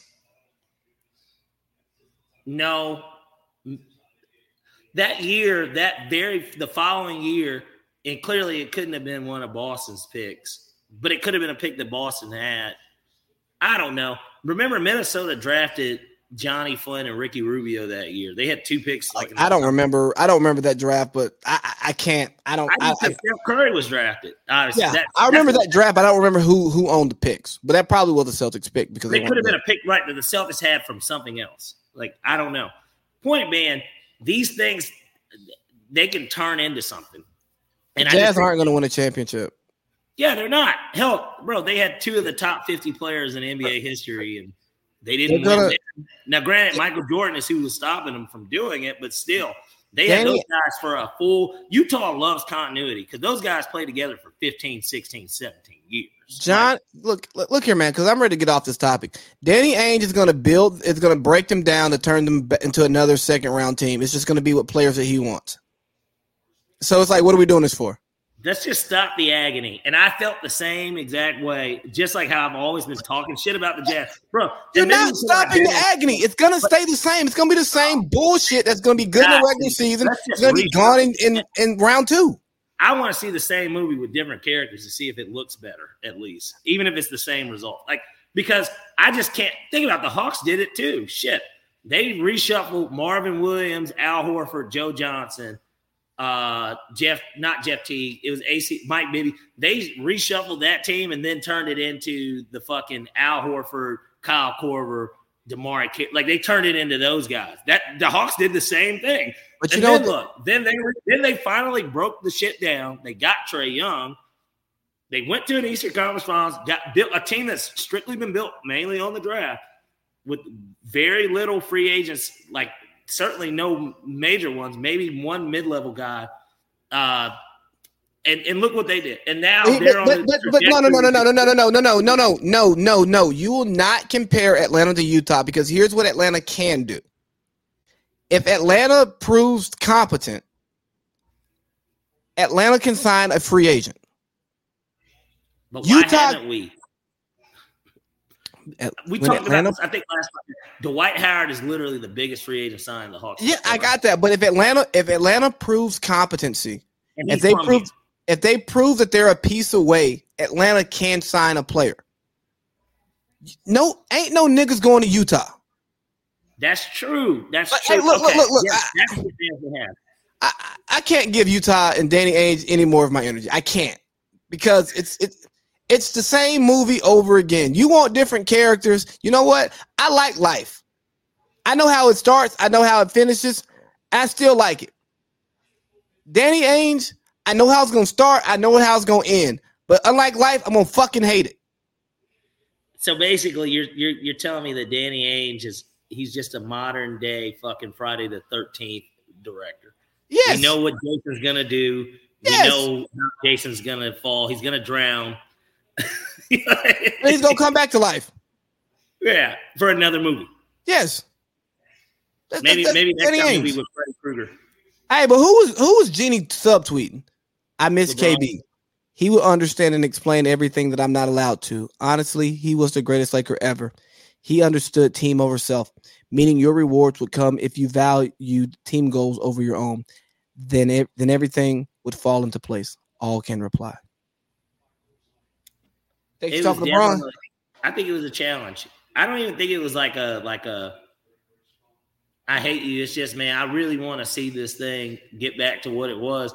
But Kobe, when you think, and maybe it's because he's our heir, and like you know, of course, I try to not be biased about this because he is my favorite, not just my favorite player, he's my favorite athlete. Period. tell me something wrong. Um, but, but I just think that, and and you know, it was funny because we had that conversation too. When I had said that, I said that I thought Kobe was the greatest Laker of all time. He is. Yeah, yeah, but me, give me, give, like- give me back to what Jeanie was saying though. We're not gonna go down a Kobe rabbit hole today. We're not doing that. I know, I know, I know, I know, because we could go down that rabbit hole. It'll be a whole iceberg.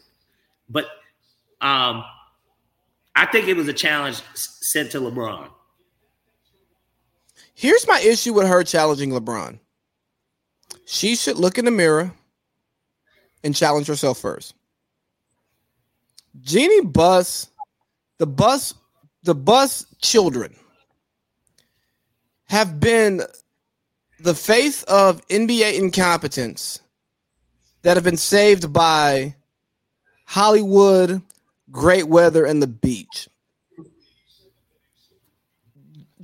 the Lakers are a incestuous cesspool,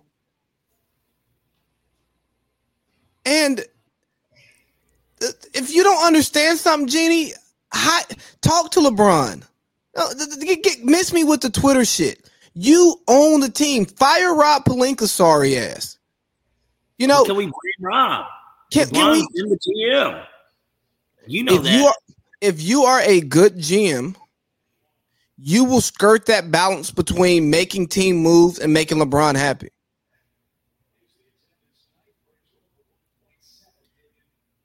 That's true. I mean, and The, Lake, me the Lakers front office exactly. I, I think that there are two factors, just because this go, goes a little bit deeper into the Jeanie thing. I think that there are two factors, even in why LeBron left Miami. I think that he did just want to go home. He wanted to right a wrong, and like he he even was quoted saying his time in Miami was like going to college. He never went to college, so he stayed in Ohio his entire life up until he made that decision, and he was only there for four years. Now the brain trust there was who Pat Riley. Pat fucking Riley, former Lake, former Laker uh, coach, and obviously he's responsible for that. Uh, you know, for the for the dynasty that they had in the '80s. Pat Riley didn't give a fuck that he was LeBron James, No. honestly, because he's Pat Riley. He's like, bro, I've been doing this. I won as a player. I won as an assistant coach. I am arguably, and I'm in everybody's top three no matter what as a coach. And even as an executive, I pulled enough strings. I led the Knicks too. Like while I was there, like I was leading them 90s Knicks team that was giving Jordan this hard time. We just didn't have Jordan. You were supposed to be the Jordan of this era. He didn't. Matter of fact, there's a whole interview with Pat Riley talking about that. And I think that with Jeanie, it's one of those things where she isn't Jerry Buss. She's not her dad and that's okay.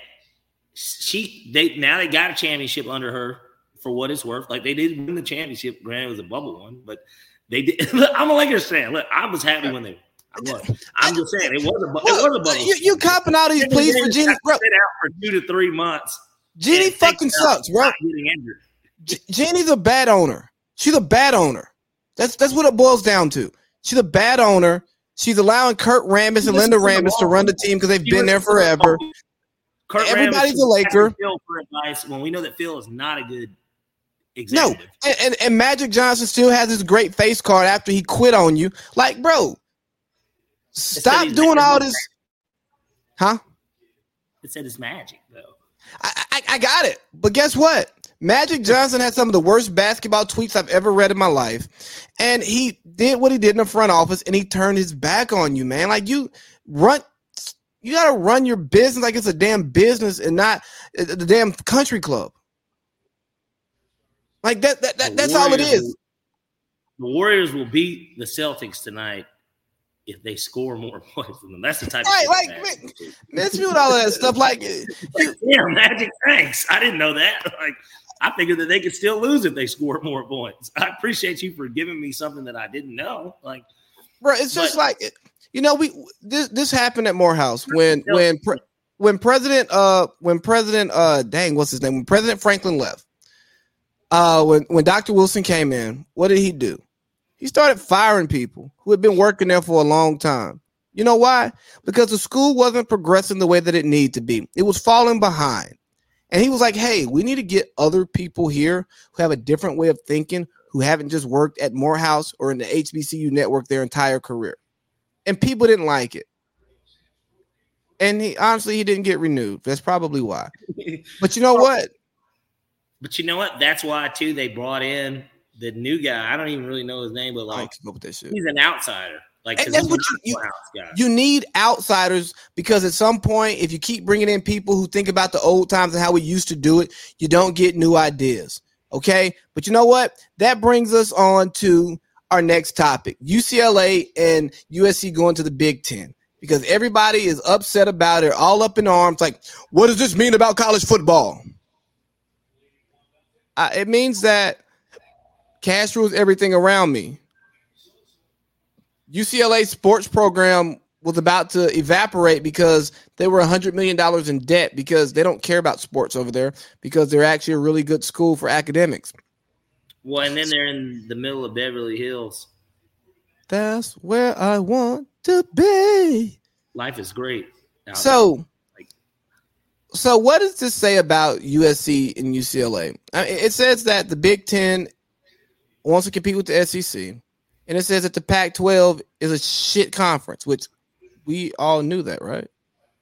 Isn't it a little surprising that considering you could have just taken USC and I probably would have went Washington, honestly, instead, just because I mean Washington's a good there, a lot of these schools are good schools. Mhm. Like USC is not easy to get into either. Like but Money. And I get, and that was the thing. I mean, it's a money thing more than anything. And UCLA, for what it's worth, has a tradition. Plus, they'll bring you up on the basket. USC's pretty good at basketball too, but like uh, UCLA will bring you up on the basketball end of things. Too. Yeah, and but here's here and here's the more important thing. USC and UCLA have alumni everywhere. And that's what's important. Having the alumni networks to tap into to markets that they're not necessarily living in. That Seattle market it's not in my opinion is not big enough for them to want to carry the Pacific Northwest. And actually, my bad. I didn't even mean to really say Washington, even though they would have been a team too. I would think about. I actually meant to say Oregon, but Phil Knight I don't think you got. Phil Knight. You got, Phil Knight. He got it, though. Knight. Oregon would have been a better addition than UCLA because you're already in the LA market with USC. Like, But you're and, trying to, and clearly we don't even care. We don't even care about the rivalries and stuff like that stuff. That, that I hate to say it, that shit's almost been thrown out the window for the most part. Because if you're rival, which I guess in this case the rival is traveling with them, but if you're right, like like think about what is going to happen to Oklahoma, Oklahoma State. Like, I guess I mean they can still play each other just like Georgia plays Georgia Tech every year. Like they can still play each other, but they're not in the same conference. It just it it The game has to me. less- the game has less has less value to it and i'm not mad at the conferences for trying to expand and make more money i'm not mad at the schools for trying to expand and make more money um, i'm mad that espn is trying to broker all these deals behind the scenes because they have their own vested interests there but the, for the traditional college football fan it sucks. And I mean, you know, we're living in a world where traditions are becoming less important and the bottom line is what drives everything. Eh, you know, I talked on a pod about how think about all of the funny movies that we like growing up that would never get greenlit today just because looking at it, you, you go, you know what, this is not going to get the back end that we think we're going to get off of it. You know, take a movie like Friday. Friday probably wouldn't get greenlit today. And I mean, it's it's made its money you know, because it became a cult classic. But the same thing is happening here with college football. It's all about the TV rights, it's all about the TV money. And so now we're we're gonna have this geographical imbalance and these teams that we would never imagine playing each other, playing each other on the regular. And it's still they're still in college. Like they're majority of these kids are still trying to get an education, and now you're throwing in uh, these these cross country flights, these middle of the country to the coastal flights. I, I get it, it's the weekend, but shit, man, it's it's it's hard to do homework on a flight. Hard to do it on a flight. Then you got to balance the idea of man, they're gonna give me this amount of money, which with the NILs, of course, like you're getting this money from that. It's straightforward and because it's legal like what's being done. Remember too man even though these guys they practically have agents as soon as they get out of high school really at that point oh, they're in high school now, hell. yeah who's brokering the deal and they got to worry about their taxes like bro there's like these are real fucking things that you have to do you're basically a pro now in college and that was why i think with usc and ucla moving to the big ten it sets up the stage for college football to essentially turn into the NFL. They really want it to be essentially two really big leagues. And, you know, it, it quiets all the talk of, wow, why, why should Cincinnati have a chance to be in? We won't have these conversations anymore because there are only going to be three, maybe four big leagues, but it's going to have everybody in it. Anyone outside of those four, three big leagues – they have no chance no matter what they fucking do because they're not in those leagues. This to me makes it more inclusive for all the mid tier schools that, like a Cincinnati, Cincinnati is better at football than Purdue. No, uh, well, Purdue was pretty good this year. Uh, Cincinnati is better at football than Illinois, but Illinois is in the Big Ten. But why is it that Cincinnati doesn't get a shot at the national championship? They did this year, of course, because they ran the table two years in a row, basically, aside from losing to Georgia in their bowl game. They ran the table in the regular season two years in a row, and that gave them the opportunity to be in it. They had plenty of guys that got drafted this year. Now they're in the Big 12. If you set it up to where you essentially get all the top teams from. Hold on, hold on, hold on. Before you go there, I was going, I was, going to bring you in. So we got this. Is what college football should do. They should secede from the NCAA. They should become their own entity. College football. They already don't play for the NCAA championship. But then what about basketball? well, let me. Oh, go ahead. Set it up. My bad. So college football should secede, and in their secession plan, they should come up with what we talked about in the pre in the pre-production, the Big Four. So your four regional conferences. You're gonna have your your SEC ACC blend ish, right? And if we're using old school conferences, you're gonna have like your Big East, Big Big Ten blend ish, along with a bit with a Big Twelve, Big Big Ten blend is along with your Pac twelve, Big Twelve blend. It like it's just geographical, and you're putting the powerhouses there. You divide them up properly between the fucking television networks because that's what really matters here. And somebody gets ABC, ESPN. Somebody gets Fox. NBC. Well, even though NBC's got the then Notre Dame is going to be the biggest like domino for this, but Fox, somebody gets Fox, somebody gets CBS, and then there's your four. You're on your four networks, and then and then of course you'll have your wild card type games if they don't decide to not just be straight conference games. Amazon is now yeah. an option to have Alabama play USC on TV. We Man, look, we college football college football, and you could probably throw college basketball in there too. They need to be their own entity, separate, like separate from what the school has going on, uh, separate from the NCAA stuff. Can their money still go fund the Olympic sports? Sure.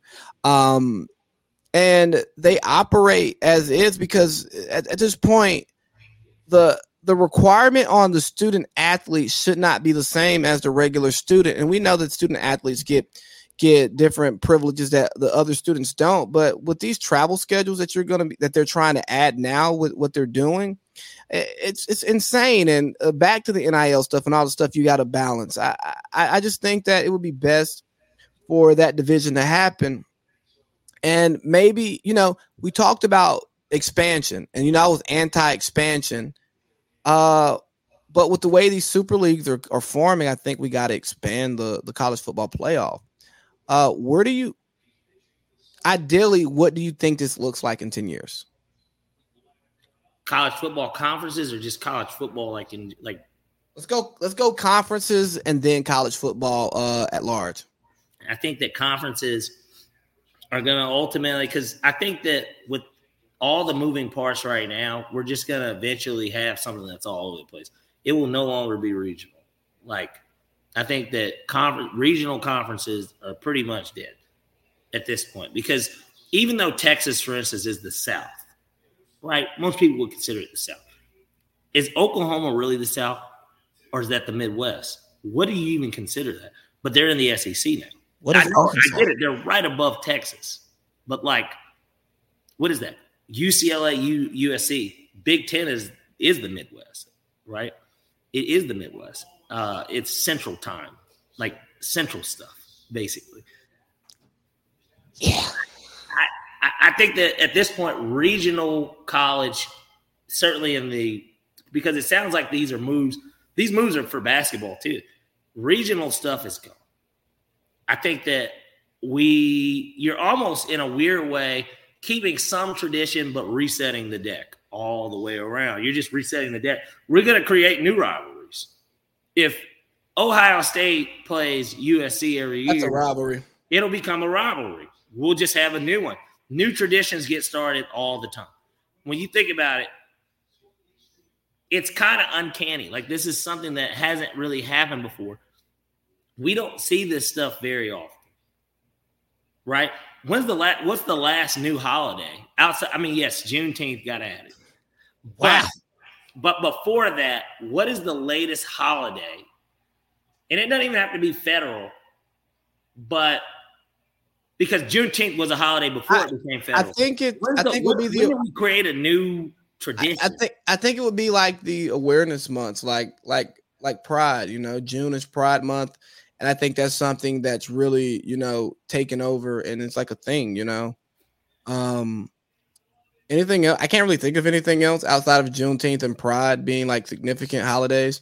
Uh, you can look at October being Breast Cancer Awareness Month. I just think the awareness months have become like the the new times to stop, reflect, and think about something. Month is military or military appreciation week is a week in the NFL, but I assume it's in November during. Granted, we have plenty of holidays that kind of express gratitude to those that um, are in the military, right?